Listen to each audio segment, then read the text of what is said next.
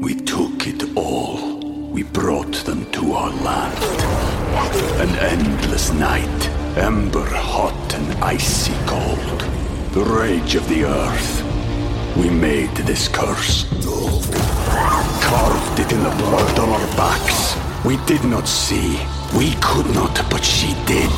And in the end, What will I become? Senua Saga. Hellblade 2. Play it now with Game Pass.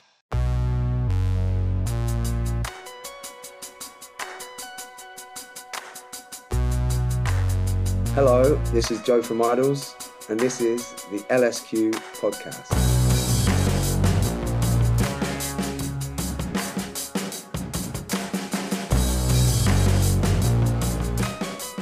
I think when you connect to the universe through art and music or expression, just screaming at the fucking trees if you have to, what comes from that is a connection again. You're exorcising and exercising a part of you that is a part of this magic that is the universe. Hey, it's Jenny Eliscu. I wanted to play that little bit of the interview with Idles' Joe Talbot right at the beginning of this episode, episode 102, to give a sense of how much he's got the gift of gab. So it was amazing getting to listen to him share about his experiences as an artist and how he came into an awareness of himself creatively. And there's an origin story there about being at a gig in Camden and watching a band perform so apathetically that he felt inspired to go home and do just the opposite. I also was excited to hear about the making of Idles' incredible new album Tangk, which they worked on with producers Nigel Godrich and Kenny Beats. And we began where I often do, asking about his earliest creative memories. When do you first remember feeling inspired to be creative or, or do something that you now associate with with creativity and artistry, like as a kid in, in your life? I definitely had the urge from a very, very young age. Like, thing is, my father's an artist, he's a sculptor. He was an art teacher in the 80s when Thatcher had her evil ways with all sorts of sectors, including the creative one in the education system, which is now null and void thanks to the right wing fascists that run our country. So, to earn money, he was an art teacher, but he always spoke of himself as an artist because he was. And um, he taught me a lot. He taught me a lot to do with um, purpose he never put anything on me. He never suggested that I should become an artist or whatever. But he always talked positively about how fruitful and beautiful it is to have a purpose in the morning. When you wake up, you breathe an air of purpose. You get out of bed and you know exactly what you're supposed to do. You don't know who you are, and anyone who does are lying.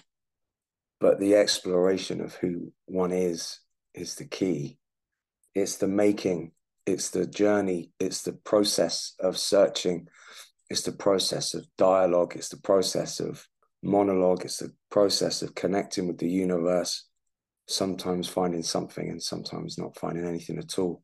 But when you go to bed at night you know where you've been. And i think that's a beautiful very privileged thing to have. And um i don't know i've always had it but i never i just never had the confidence in myself to make music. I, I love drawing, I love painting. I painted all my life, really. Not very well, but I enjoyed it, just like my grandmother. But that was never the purpose, you know, just like I've been taught. It's not about, you know, it's not about the end project product. It's just about expressing yourself, right? But I got to a point where I was DJing a lot. And I thought I saw the facility of male ego in indie music that I was seeing a lot, you know, a lot of um, bullshit on stage, in magazines, on the radio. Some really good music between the years of 2000 and 2010. But a lot, a lot of bloated ego shite that I saw through and everyone saw through, but bought it anyway.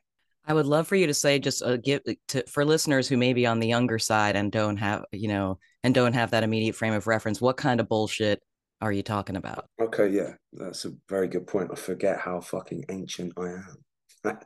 well, like, um, okay, so I grew up on hip hop. I got to an age of maybe 16, 17, and I started becoming politically aware, just questioning things and trying to understand the infrastructure of things so as to put myself in it and understand what I can do to be a part of or move away from certain things. Right and left wing politics is the start and everything else after.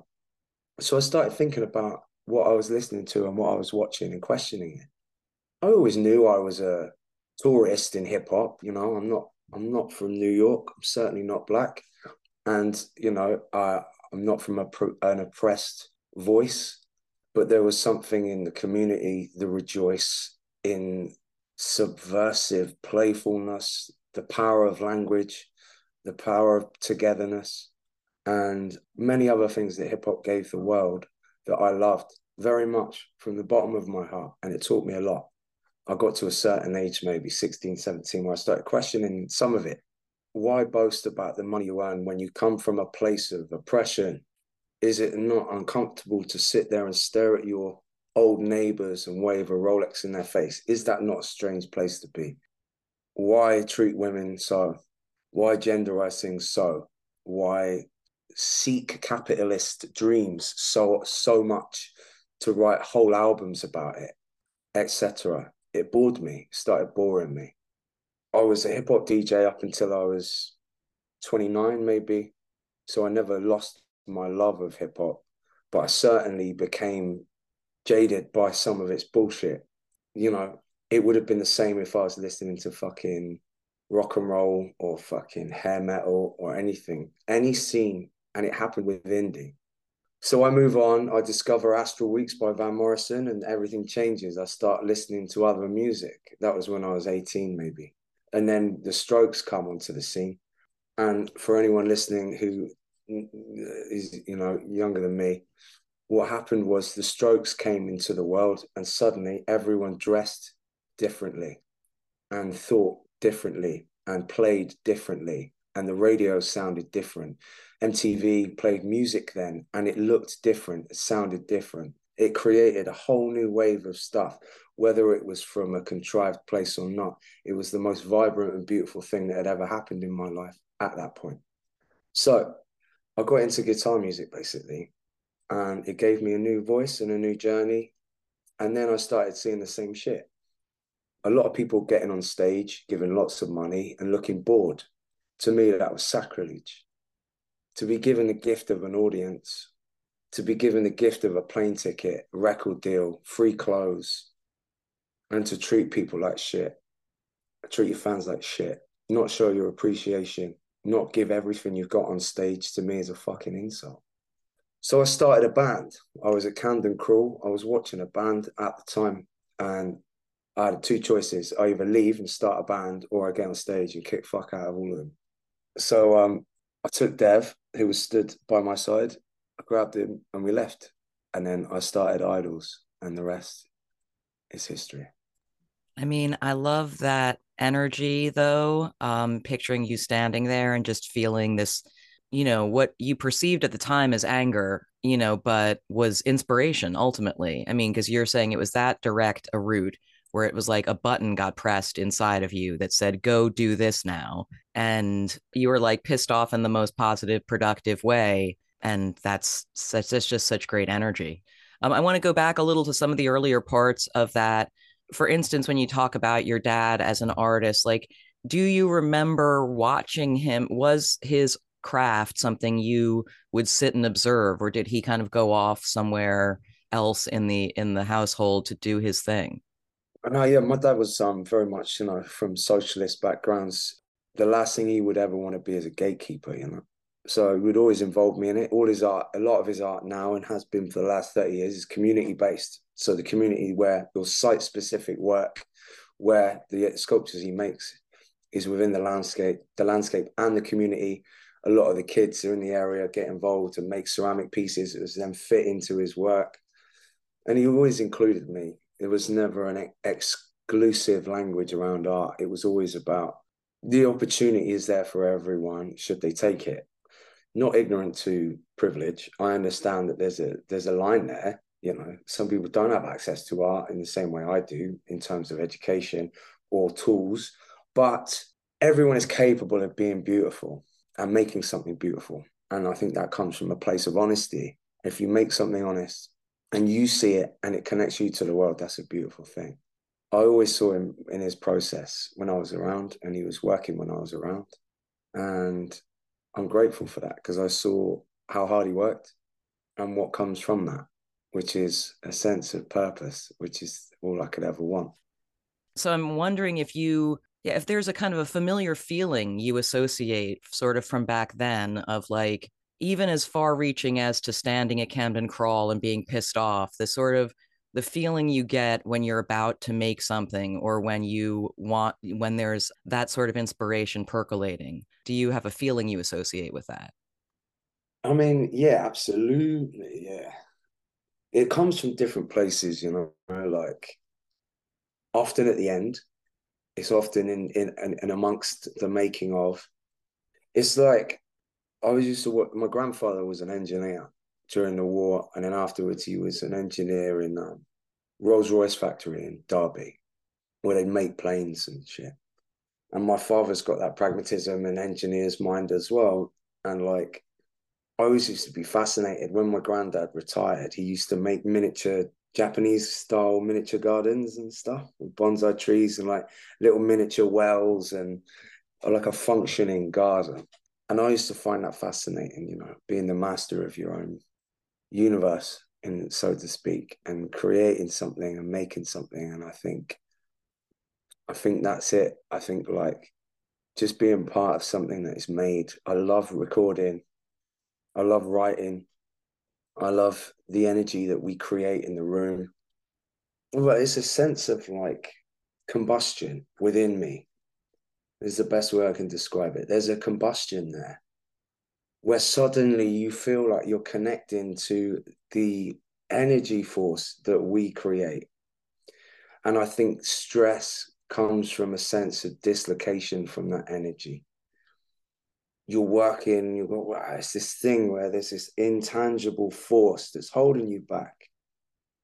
That might be deadlines, it might be a divorce, it might be traffic, it might be the adverts on TV, it might be whatever it is, but there's a sense that I think when you connect to the universe through art and music or expression, just screaming at the fucking trees if you have to. What comes from that is a connection again. You're exorcising and exercising a part of you that is a part of this magic that is the universe. And like, you know, the older you get, you know, the more that vocabulary or connection with the universe becomes more complex. You learn more words. You learn just how vast and different people are. You are how much you change, how much there is to lose, and how hard it is to gain things that you suddenly feel you need. And like because of that, I think like you kind of the more and more you gatekeep yourself, the more you feel like I can't, I can't connect to the universe. It's way too complex. People that say they can't draw, of course you can fucking draw. You put a pen to paper. No arms, use your mouth. You know, whatever. There's ways of of connecting. There's something about um, the weight of everything that just makes people feel like they can't speak their own language. It's within the whole time. It's that thing when you start therapy, you start saying things that you've been thinking for 20, 30 years, and you've never said it out loud. I remember the first time I told my therapist that I was lonely. It was like someone had fucking come out, like sabotaged my own tongue I was like, who is this fucking animal within me admitting that I'm lonely? But I never realized. I never told anyone. I never realized I was lonely until I said it. And that manifested. And then I felt so much fucking stronger and more fluent in my own language because I said something out loud.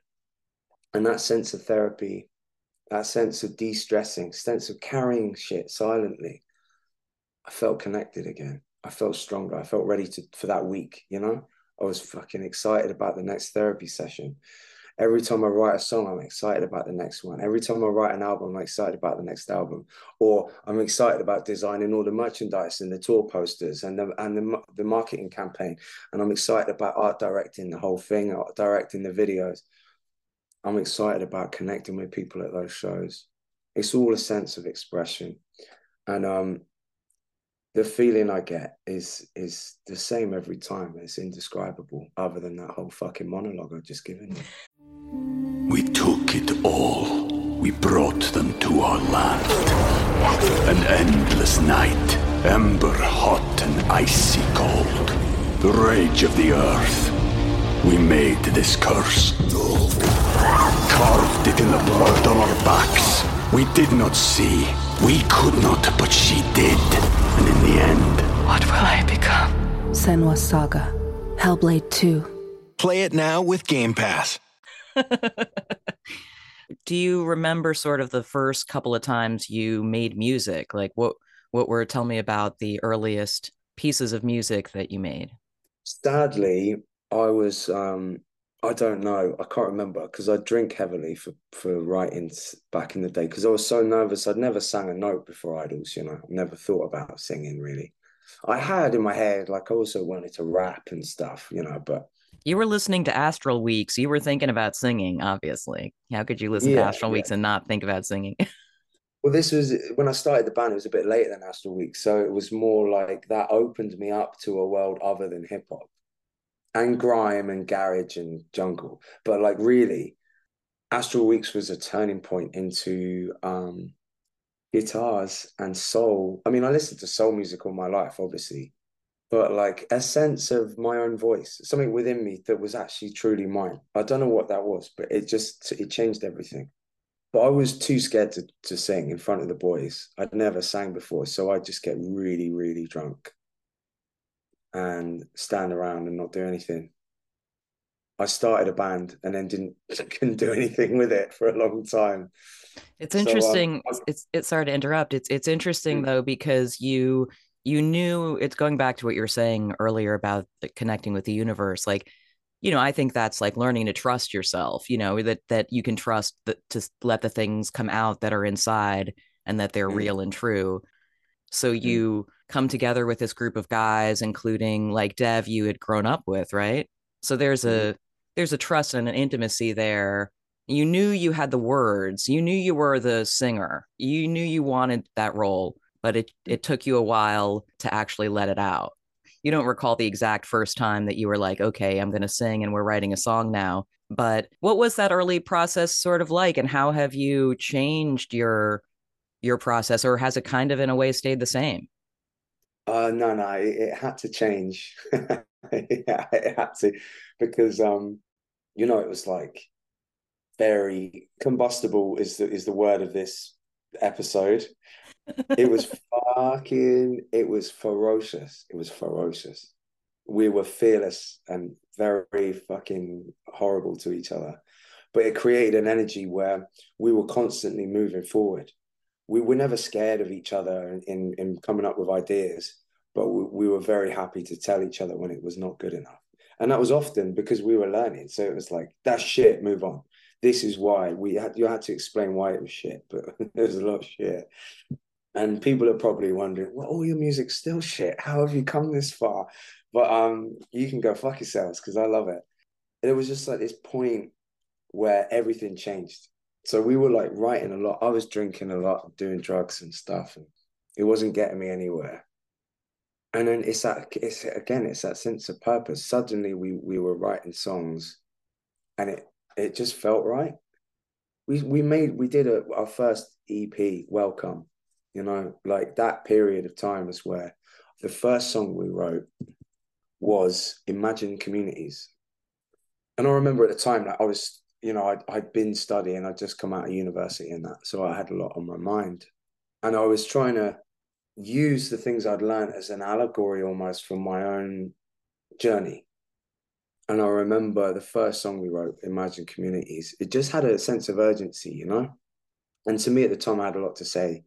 I felt like this book by Edward Said, Imagine Communities, was a real turning point for me in understanding what um, the, the voice of the other or the perspective of the other in our white, you know, country, Christian ish country, how it perceived the other and how it treated the other within the narratives of literature, news, media, popular culture, etc. But very simply, and it was like that moment, a bit like when you when I read Animal Farm. You know, it just kind of summed things up politically very simply in, a, in literally an allegory of a, a farm with animals. And I like that concept that you can sum something up and you know a fable or a thing you give someone something and it opens their mind up to a huge concept and i felt like songs like similar to to short novels and short stories you can change someone's life and open them up to a new perspective that then they go and make their own decision about by doing more research so this song just like you know and what i'll do is i'll listen we'll write the music together and then i'll go away listen to the song hundreds and hundreds of times until like the energy comes out and I'll just know what I want to sing about because it tells me. That sounds like bullshit, but it's not. That's how it works. That's how I've always done it. And that was the start of it, really. Imagine communities. It gave me the sense that I wanted to talk about that. Yeah. So it was good. It gave it purpose. That was the first thing I had was a sense of purpose. The song had purpose. And what was your idea at that point about what you wanted and what you all wanted the the music to be? You had this defiance kind of coming out of the coming out of that indie scene of the early aughts, and you had this base of love for hip hop that you had really listened to, and you had the Astral Weeks thing somewhere in there. Uh, but what was the and obviously that welcome EP sounds so different from what Idles ended up sounding like, eh, you know, after that. Um, but yeah, what was your kind of defining sense amongst y'all of like what this band is going to be or what it's not going to be. That's it. What I think what we had in common was the birth of the band was from that show, which was that we're not going to be a band that doesn't appreciate just how lucky they are that they have an audience willing to listen and to show that gratitude, which is what I've been talking about with our last album, Tangk, is that to show gratitude, you work hard, you challenge yourself, you explore the uncomfortable corners of your own soul in order to make something vibrant and lucid and beautiful. I never wanted to go up and go to a show and see a bored band again. I think the the bored are boring, and uh, that was it. We were just never going to be boring, which meant never being bored in terms of obviously the stage, the performance itself, tell me a bit about the evolution of your comfort level on stage. You're kind of maybe coming out of your shell on stage to be the front person that we see before us now. What what was that process like? I think we had the grace of um, there's a British expression. I think it's British. Pissing against the wind. It's a great. It's a great one. Yeah, it is. It's very descriptive, you know, because obviously we were the birth of the death of indie. We came out of a period where everyone were suddenly very sick and tired of seeing lots of white men with guitars and skinny jeans. So we were kind of on a wave that was dying. So that was a beautiful thing. It gave us time to not pay attention to our peers and make mistakes and go to play play shows that no one was coming to see us at. So we could figure it out which was a long process 10 years you know at least. Uh, but that also gave us the air to breathe and not have the weight of success on us. We were doing it because we wanted to not because we ever thought we'd get a record deal. We paid for the first album recording completely on our own. We paid for the second album recording completely on our own. We were all working full-time jobs to be able to afford that you know? And it fucking it was the most beautiful and almost seamless experience because there were no hard edges. There were no like, well, you're here now. You've got to do these shows. You know, I do not envy bands that are very quickly successful because I just think that it thrusts them into quite um, hostile responsibilities. You know, like it's not a natural thing to have ten thousand people looking at you. But if it takes you ten years to get there, and the increments, you know, go up every year, it's a nice way of learning. And that's what I had. There's two kind of episodes really that helped me become who I am. One is sobriety, when I stopped drinking or doing any drugs before shows, which was a long, long time ago now, 10 years ago or something. There's been a couple of shows where I haven't been sober after that. I'm sober now, but there was maybe two or three shows where I wasn't sober before. So the first time Bowen said, you know, you're rubbish when you drink on stage. You should stop drinking before shows. Just try it. If you don't try it, you're not respecting it. And I was like, okay. So I respected it and it worked. And then so I just drink after shows and celebrate instead. I think the thing that maybe people don't realize, maybe similar to as what you were saying, is that the reason why I was so scared about singing is that, you know, I was putting myself out there. Drinking lots of alcohol is is a you know, it's a painkiller. A couple of beers, anti-inflammatory maybe, you know, like just takes the edge off. But a lot of beers, you know, you fear nothing. And that doesn't mean anything. This like as soon as I sobered up on stage, it was lucid and the energy was way more vibrant and lucid. And I never want to lose that. I've never wanted to lose that. And then the second time came around was Jeremy Schneider, who's uh, the singer in Pure Adult, a New York based band. He was our monitor engineer for a while, for a long time. Um, he's one of my best friends. I love him very much. And he uh, he said that, and he was drunk when he told me this. He said, you should stop drinking. And I was like, yeah, yeah, no. And he was like, nah. He was like, you're just better sober. You're better all around from the moment you wake up to the like some people aren't, you are. You're just better sober. There's nothing you can do that wouldn't be better if you did it sober. And I was like, okay. And then I sobered up. And that I think was a big turning point in my life. Obviously, it made me realize that I needed to sort my life out, but also you know, it encouraged me to be a better everything else, which in turn, because of the nature of the way I make music and art, made me a better musician you know a little more on the on the sort of performing thing because you are super energetic. It's like pure you know pure energy kind of coming out of you as a viewer. That's what it feels like is happening.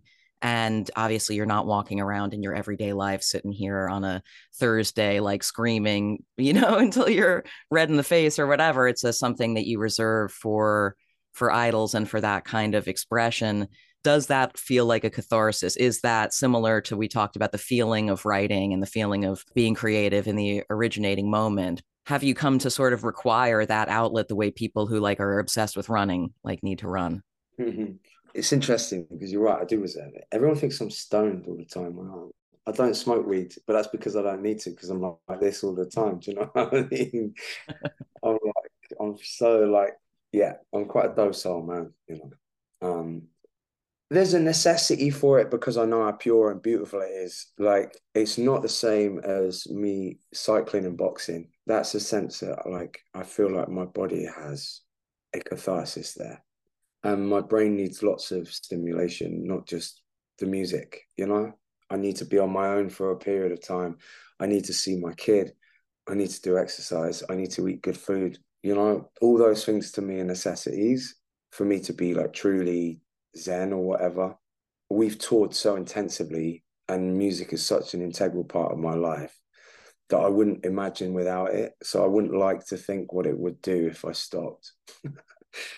mainly out of fear, but um, there's a catharsis in it every time I play. But I don't know which. I don't try not to understand these things too much because I just think it's all beautiful and it's a gift. And like I don't, I try not to look a gift horse in the mouth. You know. Yeah, it's a it's a it's ephemeral. I don't want to make I don't yeah. want to make you put too many you know physical weights on the ephemeral thing here. Except tell yeah. me everything. No, just kidding.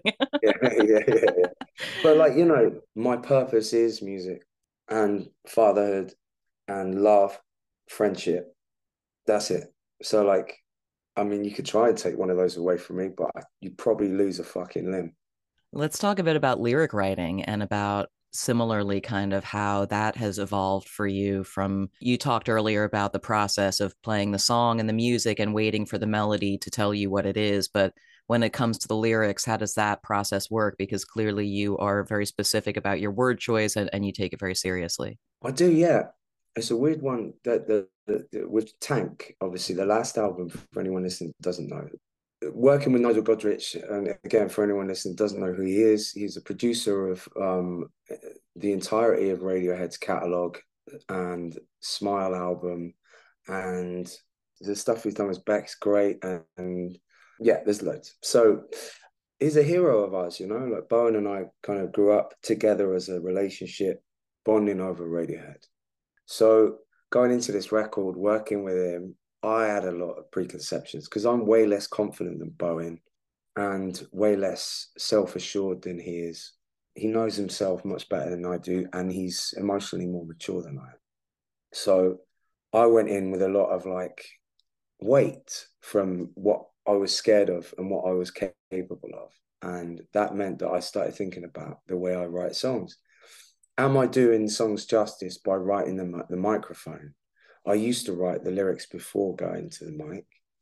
Half of Ultra Mono was written at the microphone. That's when I started doing that. And then Crawler, half of it was written at the microphone. And I was like, I'm I I, went out of Crawler thinking, uh, yeah, I'm gonna I'm gonna do the whole album next time just at the mic because it felt so free and also quite insane? insane it's yeah. kind of insane? Kind of insane? Yeah yeah yeah. I mean it but you know what you realize is that you've been carrying these lyrics all your life. You can learn the language and you can learn the flair and the skill of writing. That's something you can always better yourself on with experience and with a passion. But how you write doesn't matter. Just as long as the words are there and they feel true and they are beautiful and fuck it, that's enough. But anyway, I went in thinking, oh, these maybe some of the songs from the past could have been better if I'd worked on them for longer. And then I started working with Nigel in London, just writing sessions, not lyrics, but like music. And that was tough, you know, just because we weren't speaking each other's language and it was normally just me and Bowen or me and Bowen and the boys. So rah, rah, rah, all that goes on. I write one song, Grace, but Nigel hasn't heard me sing yet. So I just stand at the mic and I'm like, I'll just try and write something, just put it, play it. I'll see what I can do. And then this thing came into my head, started singing. And it was like, that's it. I was like, that is it. I was like, do you know what? That's great. I'll just write the rest in France. And he was like, what? It was like, nah, fuck, no fucking way. Because he's his philosophy of writing is that a song isn't a song until there's words and music, uh, singing. And my philosophy is a song doesn't need a voice. Music's just music. A song is a song without that's how I write, you know. So Nigel was like, This is how I write. And I was like, Well, this is how I write. And I tried coming up with a few things like before, obviously out of respect, but nothing was coming because none of the songs were finished. And normally I sit with a finished song for like 200 times. So I was like, well, that's it. You know, we're just gonna have to go to the studio and try and write these songs there. So everyone kind of went to the south of France. We were in the studio for three weeks. Not a single song had been written or finished. No words had been written. Not a single lyric other than Grace. No one's heard my voice. No one knew that I was going to sing on this record. So it was all a bit uh, insane, as you put it. But um, we go in, we start, you know, fucking around uh, I can't remember what the first song we finished was, and that was it. We all clicked. Kenny Kenny's energy enforced that I wrote immediately. Like Kenny is the best person in the world to help an artist become themselves through confidence and virtue without bullshit and but at a speed that one might not be comfortable with my philosophy is the first thing that comes out your mouth is often the best one, uh, definitely the most honest. Whether that's right or wrong is different. Your honesty doesn't mean it's factual. And um, he brings out a sense of urgency and a lust for life. And I think that is something that matches my energy beautifully. And I don't want to work with anyone else on my vocals ever again.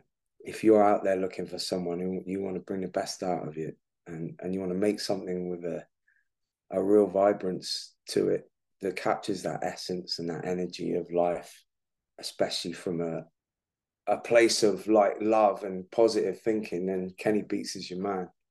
But yeah, it was like it was just three weeks of ecstasy. Really, it was just con- not the drug, the feeling. The original ecstasy, y'all. The original.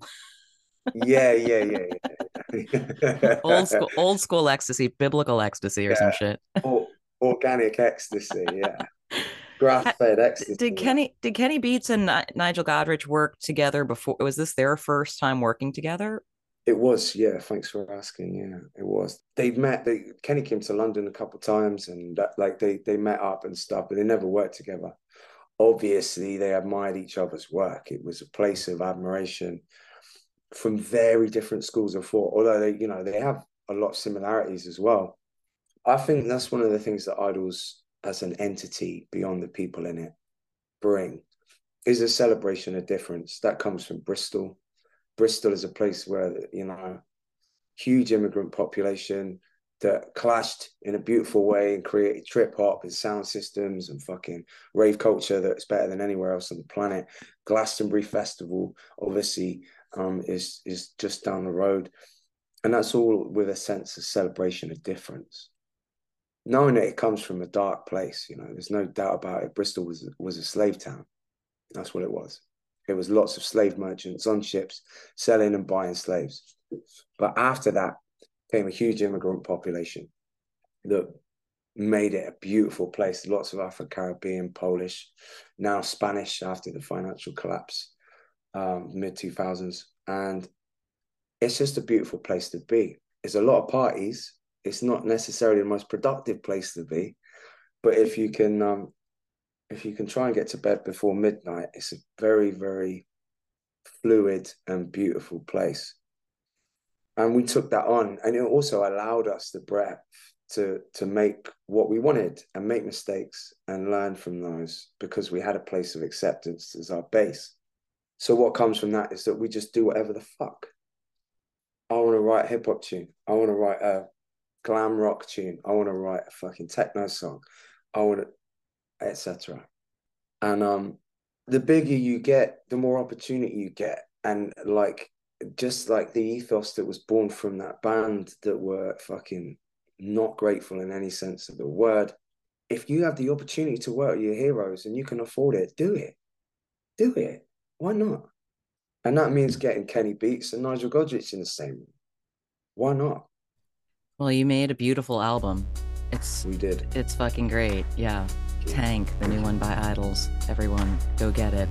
Thank you so much for doing this. It's been awesome to meet you.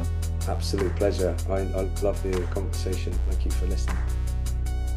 All right. Thanks again to Joe for that awesome interview. Idles will be on tour extensively this year. You can get tickets and info at idlesband.com. They're amazing live, so get out and see them if you can. And thank you so much for listening to episode 102 of the LSQ podcast. You can find other episodes, including recent ones with Brittany Howard and Sam Herring of Future Islands and Sleater-Kinney, at jennylsq.com. And you can reach me online on socials at jennylsq.